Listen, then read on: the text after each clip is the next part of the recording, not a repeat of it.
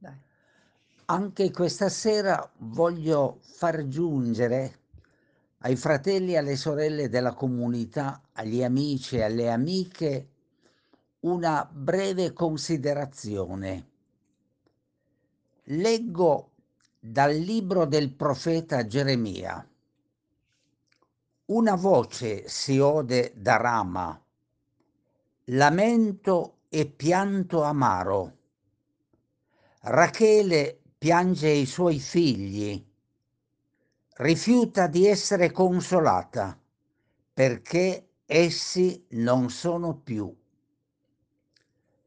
Questo versetto del capitolo 31 del profeta Geremia, ripreso dal Vangelo di Matteo in capitolo 2 versetti 18 nel racconto leggendario del massacro degli innocenti da parte di Erode, mi ha condotto al dolore inconsolabile di molte persone che vedono scomparire dalla loro vita da un giorno all'altro parenti, genitori, figli, amici e amiche, senza la possibilità di un affettuoso congedo come prima elaborazione del lutto. Sono riandato, come spesso, alla Bibbia ebraica, al racconto perturbante ed illuminante del ciclo di Giacobbe che si estende nel libro della Genesi dal capitolo 25 al capitolo 36. Rachele in questo testo così pieno di trame oscure, di lampi di luce, di rivalità e di gelosie che solo la Bibbia ebraica sa metterci davanti con una crudezza impareggiabile, mi è sembrato il ritratto vivente degli uomini e delle donne che in questi giorni vivono sofferenze inconsolabili.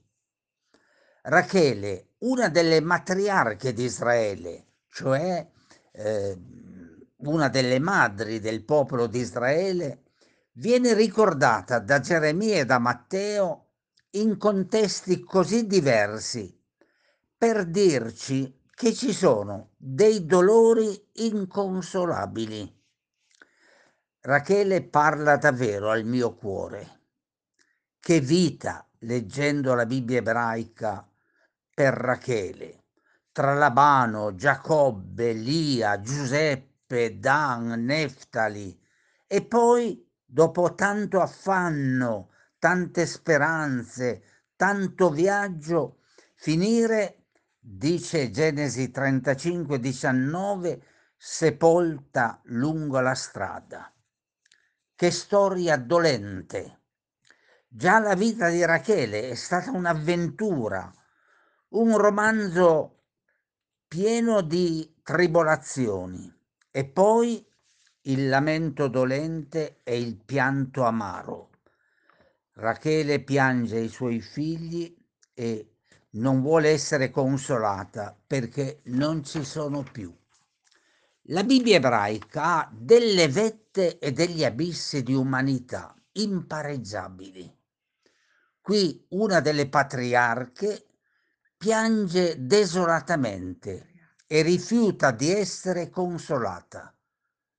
La fede di questa donna, dalla vita difficile e sorretta sempre da una relazione di fiducia e insieme di conflitto con Dio, è la compagna, potremmo dire, di Giobbe, che non accetta le facili consolazioni degli amici. Il dolore è lacerante e neppure la sua radicale fiducia in Dio non guarisce la ferita. I figli non ci sono più.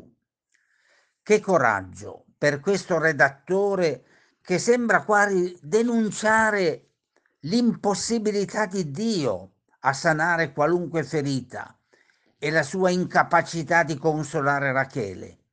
E notate, con grande fede mette queste pagine nel cuore delle lucide storie di Israele, le grandi narrazioni.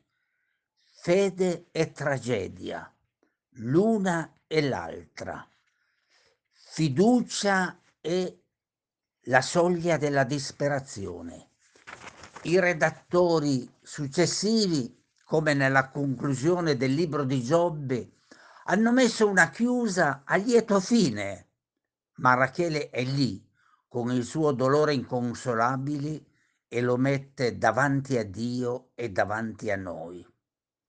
Sì, nella vita ci sono anche i momenti di Rachele ci sono tanti e tante Rachele che piangono i figli, i mariti, i nonni, gli amici che non ci sono più.